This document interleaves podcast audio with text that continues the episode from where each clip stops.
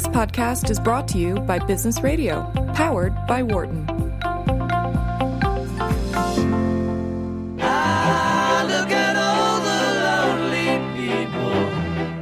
Welcome back. This is Dollars and Change on Sirius XM 111. I'm Sherryl Kuhlman. And I am Nick Ashburn. And we just played Eleanor Rigby.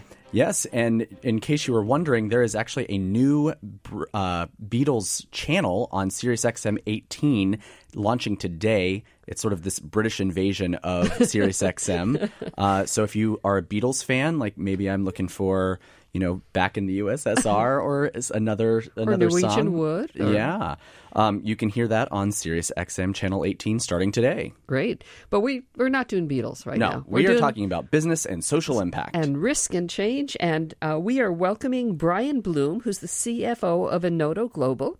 Brian, welcome to the show. Thanks so much, Sherryl. It's good to have you on. So, you Pleasure know, we just here. finished a section with Diana van Maasdijk uh, from Equileap. And a lot of what we were talking about was um, investment risk. You know, that if you understand some of the gender uh, uh, issues and uh, what companies can do around that, you can understand risk better, and then you can get better investments. And I think Enodo has a, a very interesting approach to mitigating risk. So, why don't you tell us what Enodo does? Sure, happy to. Um, at its core, Enodo is a risk advisory or business intelligence firm. But the way that we're unique and the lens through which we look at risk for investment and just across organiza- organizations and their operations is through a social risk lens. And explain what a social risk lens is. Sure. We define social risk as the challenges that emanate from the population.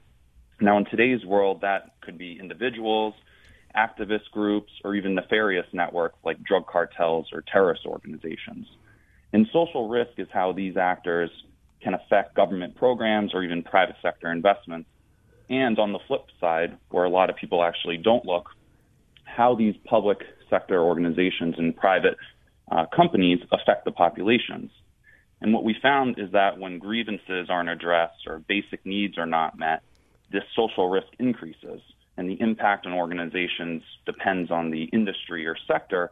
But with the proliferation of communication technology, these groups have more influence than ever before to very quickly coalesce around um, an idea or even a meme to uh, increase negative public sentiment, have protests, strikes, litigation, or even violence.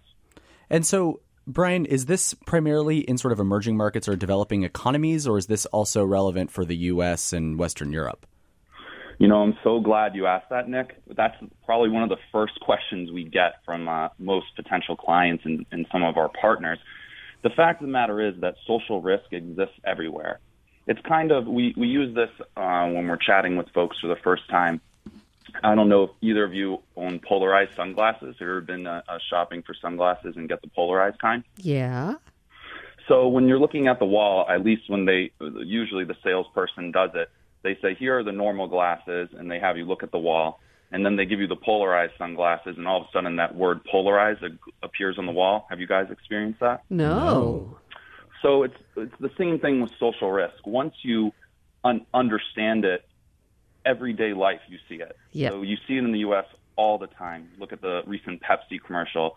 Uh, we talk a lot about the election of President Trump. Um, we actually are launching, I think today, hopefully, uh, first ever social risk training um, in collaboration with Texas A&M and Extension Service Tech. That's really geared towards first responders, so police, firefighters, uh, people that sort. So it's everywhere, absolutely everywhere. So, what does that training look like? Can you give me an example of what, what people are learning in that? Because I'm kind of, um, it sounds interesting, but I'm, I'm not quite catching the, the concrete detail. Sure. So it's an introductory. It's about a one-hour course, and what it does is it introduces the concept of so- social risk. So the introduction I just gave, explaining it at a very high level, the threats that emanate from the population. It's very unique. It's tailored to every situation, uh, whether it's a government program or an investment, um, and it affects different industries and geographies differently. So what we do in the first half of the course is really just in- introduce the concept. But as you can imagine, or you know, when I was in school, and I'm sure when we were all in school, case studies really help bring things alive. Yep. So we actually walk through, um, you know, the Black Lives Matter movement, the the response to that with the Blue Lives Matter movement. We look at the North Dakota pipeline for a private sector example. And then we look at the protests uh, during the election or the, during the inauguration of President Trump as another example. So basically, to show how it can affect, um, you know, different parts or different uh, aspects of life across society. Yeah, and it goes to Nick's question. Those are all U.S. examples. Well, I was sort of absolutely yeah, and excuse me. Um, I'm I'm so I'm thinking. Okay, if you, you brought up the Pepsi example, we talked about that on the show just a couple weeks ago. Um, you know, the Black Lives Matter movement seems relevant for PepsiCo because they tried to incorporate it into their marketing materials. But how might you know a protest like the the women's march in um, DC around the inauguration or Black Lives Matter or any of these things? How do I think about that from a company perspective? Uh, it's a great question. You know, the the first thing you asked was, is this applicable in uh, you know developed nations like the U.S. And I said yes, it's everywhere, and it, and I and I think I said a couple times it affects every geography and every industry, although in unique ways. And the third thing I uh, we always try to hammer home with folks is that there's no consistent way to measure it, let alone address it. So the you know typical marketing campaigns look across how is this going to um, affect different demographic groups, and they build up um, you know a, a typical person in their mind, a 25 to 35 year old female um, that works out three times a week, go, goes out to eat with her friends twice a week, sees a movie once a month, goes to church on Easter and Christmas, and they create this persona, and it's the what. It's it's what the person does, and the way we look at social risk and the way that it can apply, and, uh, and we conduct social risk analysis is looking a level below that, looking at the why. So you could have someone that's the exact same person, person A and person B, who who do the exact same things and fit that persona, but why the, they do those things could be completely different. And that's what we're saying organizations need to understand whenever they have a strategic or even an operational decision to make. Um, I, I mean, I can give examples on, you know, why why was there a protest in the North Dakota pipeline um, when there are other pipelines that had had no protests that received international attention, and it really comes down to social risk. So, but go a little deeper on that. Why was there the protest at Dakota and not elsewhere? Sure.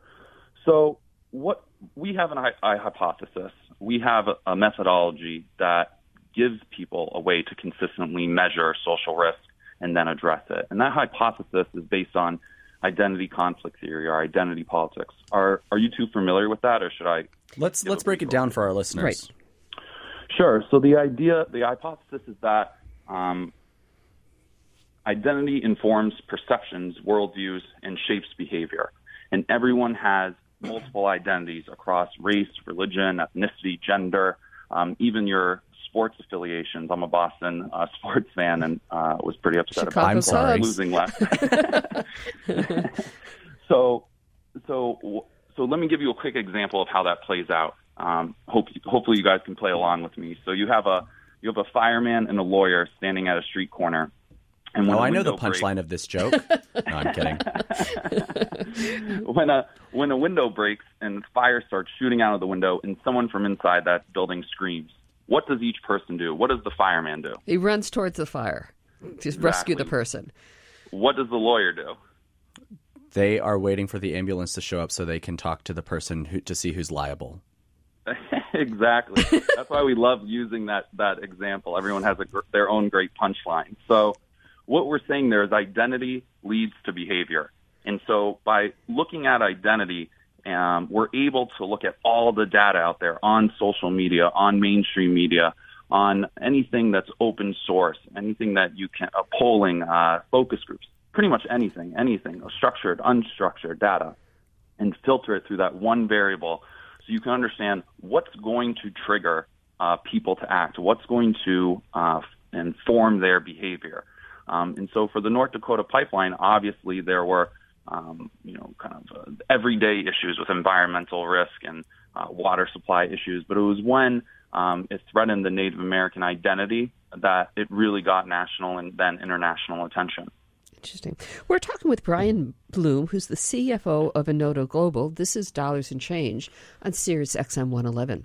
And Brian, so this this does bring me to a couple of things. So going into this segment, I was thinking your your um, your business and what Enodo does resonated with me from an, a research base um, with a faculty member named Veet Henisz, who talks about corporate diplomacy and what can Mm-hmm. corporations, you know, especially extractive industries and emerging markets, how do they be better corporate citizens that mitigate those types of social risks? I think you're talking about.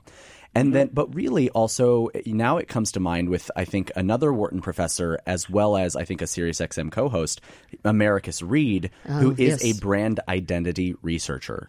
And I, I'd be curious now, like if we had both of those faculty members here to talk about, like, have they ever thought about the overlap in their work and how that might affect, you know, what Enodo does? And so my question Yeah, for you is more: connection, Nick. Yeah. Are you is the work that you're doing? Are you able to pre- potentially predict when an outbreak of maybe a protest or some sort of disruptive activity might ha- occur? So that's a great question, and if they're either of them are listening, happy to have them call in immediately and we can have a discussion. Nick. Veed, Americus, Um, call in. Uh, and, and you made me think of a couple a couple of things. So I'll get to the prediction question, but you're absolutely right. The extract sector is where I think a lot of these issues um, come up very clearly. And again, going and being able to use one single variable to, to filter through all the data is really helpful. We've worked with uh, extractive organizations before in minerals and mining um, and uh, oil and gas. And we found that on average, they're very siloed organizations. Um, the security folks don't talk to the public relations people. The marketing people don't talk to the CSR people um, and the corporate affairs people. And business intelligence is done in a dark room somewhere that no one ever actually uh, gets gets the intelligence across the rest of the organization. Even though So- there are risks across all of those Areas, disciplines exactly. within the business that would be important for business intelligence. Exactly. And we actually talk about that when we introduce social risk to people for the first time because it is definitely not something uh, discussed or something that has been, you know, quantified and been measured uh, before. And what we talk about is that social risk is a slice of the pie, the social, the risk pie, the risk portfolio that just goes, um, you know, unnoticed or unchecked or uninvestigated. But in addition to that, it's actually polka dots across all the other pieces of the pie when you have increased social risk, you have increased political risk. And when you have increased social risk, you have increased regulatory risk when you, people might change the law because of uh, unrest at a site. Um, you have uh, you know, increased default risk if you have a protest or strike and you can't pay your debt payments. So it's definitely something that comes out a lot in the extractive sector, and that's actually where Enodo started when uh, we first uh, started working with private sector organizations. Now, to get to your question specifically on the prediction, we actually say we, we never we never predict. Uh, no one can predict a trigger event. It's impossible, to be honest with you. It's just it is just impossible. Um, and when folks come and say that that we're going to be able to tell you when an attack happens or when a protest happens, uh, to be honest, we we think we've never met someone that can consistently back up that claim. You call BS. However, yes, uh, I wasn't going to go there. Uh, but, but We're on yes. Sirius XM. We can. Nick is the Howard perfect. Stern of dollars and change. I don't think that's a good thing, but all right. but I will tell you this: you can, and this comes back to having a methodology um, and having a process that drives the analysis instead of bringing in personal biases or um, saying, "Hey, we're going to go address this social issue in this area." You know, we're going, and I know you said your previous, uh, you know, uh, speaker was talking about uh, women's issues. Right. For us, I think everyone can agree that equality in genders is a good thing. But what we do is we never bring a bias in. Uh, I worked a lot in Afghanistan, and there were a lot of programs. Even Goldman Sachs had a 10,000 women uh, program there, or 10,000 women owned businesses. And the fact of the matter is, it wasn't as successful because they brought their Western lens and their Western mindset and trying to overlay it into Afghanistan. And so what we do is we conduct a baseline analysis to uncover what are the basic needs that the people actually want, a, a much more bottom-up approach, and what are the existing grievances? What where's the minefields of things that might cause a trigger event? And so while we never say we can predict the event, by creating that baseline and having that scientific process to look at the data across uh, you know whatever geographic area you're operating in, you are able to forecast um, you know that that level of social risk and then come up with very tailored mitigation strategies. Well, Brian, can you talk a little bit about that? And again, we're talking to Brian Bloom, who's the CFO of Enodo Global. So you don't predict um, because it, uh, rightfully, you know, you just no one can predict. You go in and do an analysis, and if I'm a company and I've got your analysis about some of the risks that might come from, you know, p- identity and some of the social risks, what else? How, uh, what do I do with that information? No, it's a great question. I think again, uh, you know, when I was in business school, case studies always brought things alive for me. So why don't I why don't I give you a recent example of sure. an analysis that we've been conducting? Um, so about six months ago, we entered the Saudi Arabia market. Um, as you can imagine, I don't know if you're familiar. Actually, I should start there with Vision 2030 in Saudi Arabia. Correct. Uh, not no. no. I mean, okay, so many great. countries have sort of their own strategic yep. plans, but not not familiar with Saudi Arabia specifically. Perfect. So a little background. So Saudi Arabia's Vision 2030 is their plan to diversify away from their reliance on oil and gas. You've probably heard about the upcoming Saudi Aramco IPO where they're going to float about 5% of the company. Mm. That's one piece of a whole program across every single um, government agency there that's going to promote this transition. Um, so that's the context. Uh-huh.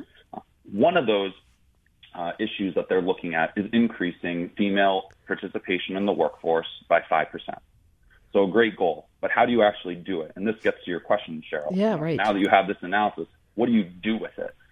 So we looked across and we, we just did a, I'll give you the high level uh, results. We looked at four different demographic groups. Men under the age of 25, women under the age of 25, men over the age of 65, and women over the age of 65. As you can imagine, their sentiment to that goal is different you guys can take a wild guess of which group had the most negative sentiment against that. Exactly, over 65. Exactly, and specifically men over the age of 65. Mm, mm-hmm. So the question then becomes how does social risk analysis help you achieve that goal? Because they're going to try. Um, the Deputy Crown Prince uh, put out this plan. Um, so what we did is we looked at what is a common identity across those four different demographic groups and we found that there was a common identity of nationalism. So what do you do with that? Well, you look at the plan to introduce women into the workforce and you look at nationalism. So you create a narrative that says we're going to introduce women into a vocational training program in the defense sector so that Saudi Arabia can make their country strong and defend itself from external threats such as, you know, and fill in the blank.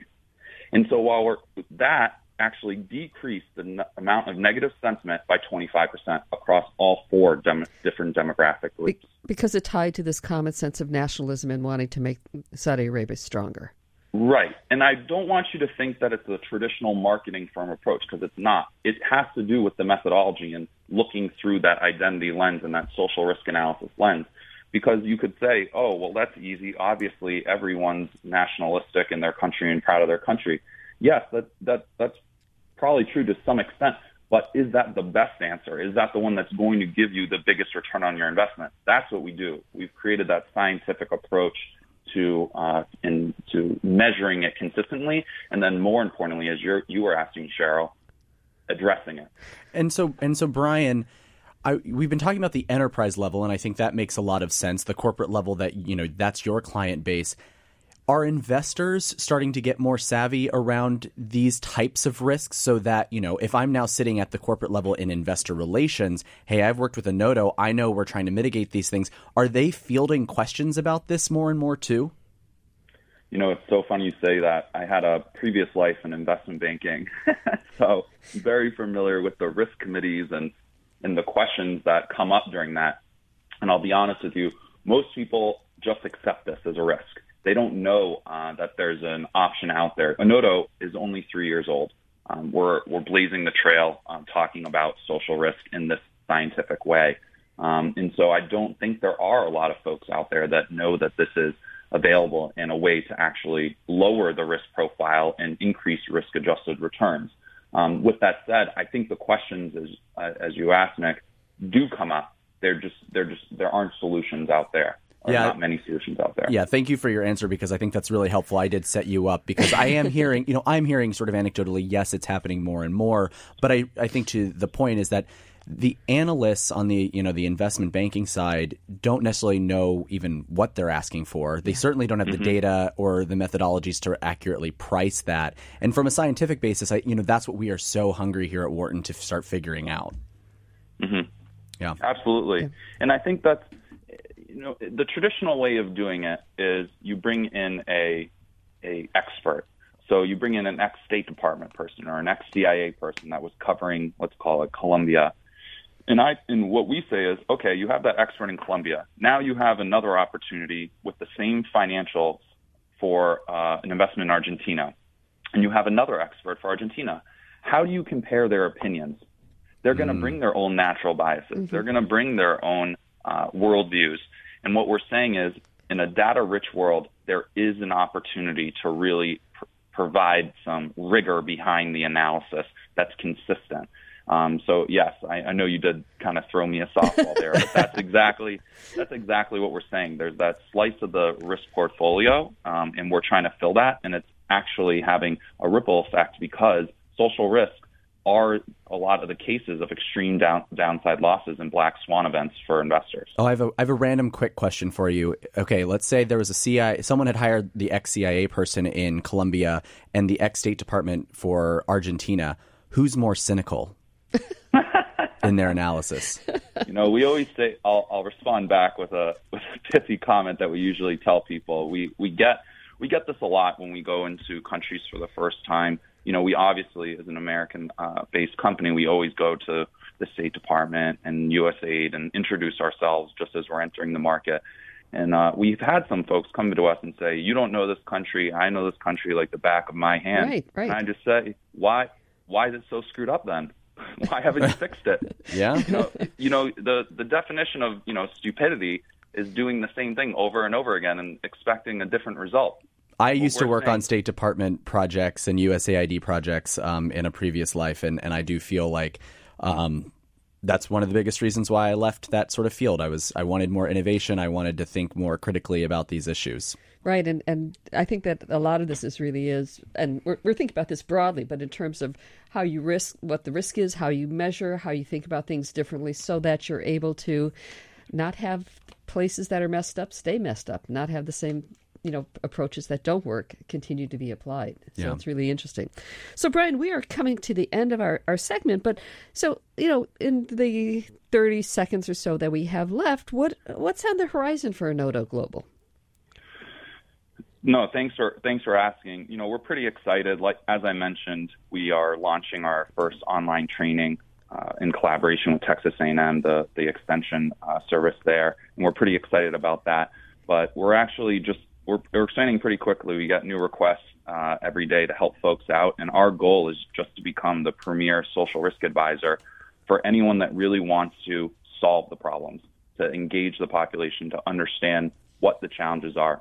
Great. And Nick, to your original question, I don't care uh, what side of the aisle they're on. I don't care what geography it is. We're always looking through uh, all the risks through a population-centric lens, and we really just want to help the people. There's definitely that altruistic component of Enodo, and we're really excited to continue to do that. That's great. And one of the things I really do like is that that image of the uh, the polarized sunglasses because it is true. Once you start realizing some of the impact of this, you it's just that extra bit of understanding that helps you be a little bit more thoughtful as you as you walk around the world. So Absolutely. this is learning for all of you listeners. You can do this as well.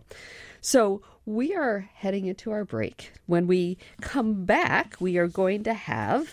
Uh, I lost my sheet. Andrei Cherny. Andrei Cherny, who's going to be talking about that, and we will discuss aspiration. yes, this bank That is telling you what you're purchasing is, and uh, is it? As you purchase it, it's Yeah. a, it's an app, so we're going to have to look at that and see because again, this is all really helpful for. I think it's it's all about knowing what's out there. It's all about understanding what the risk is, understanding who's doing different work around gender lens. It's about understanding what companies do. This show is about making you sm- It's smarter. more information. It's more data. Yeah. It's more transparency. So you understand more, you make, make better decisions. So this is Dollars and Change on Sirius XM 111. We'll be back. For more insight from Business Radio, please visit businessradio.wharton.upenn.edu.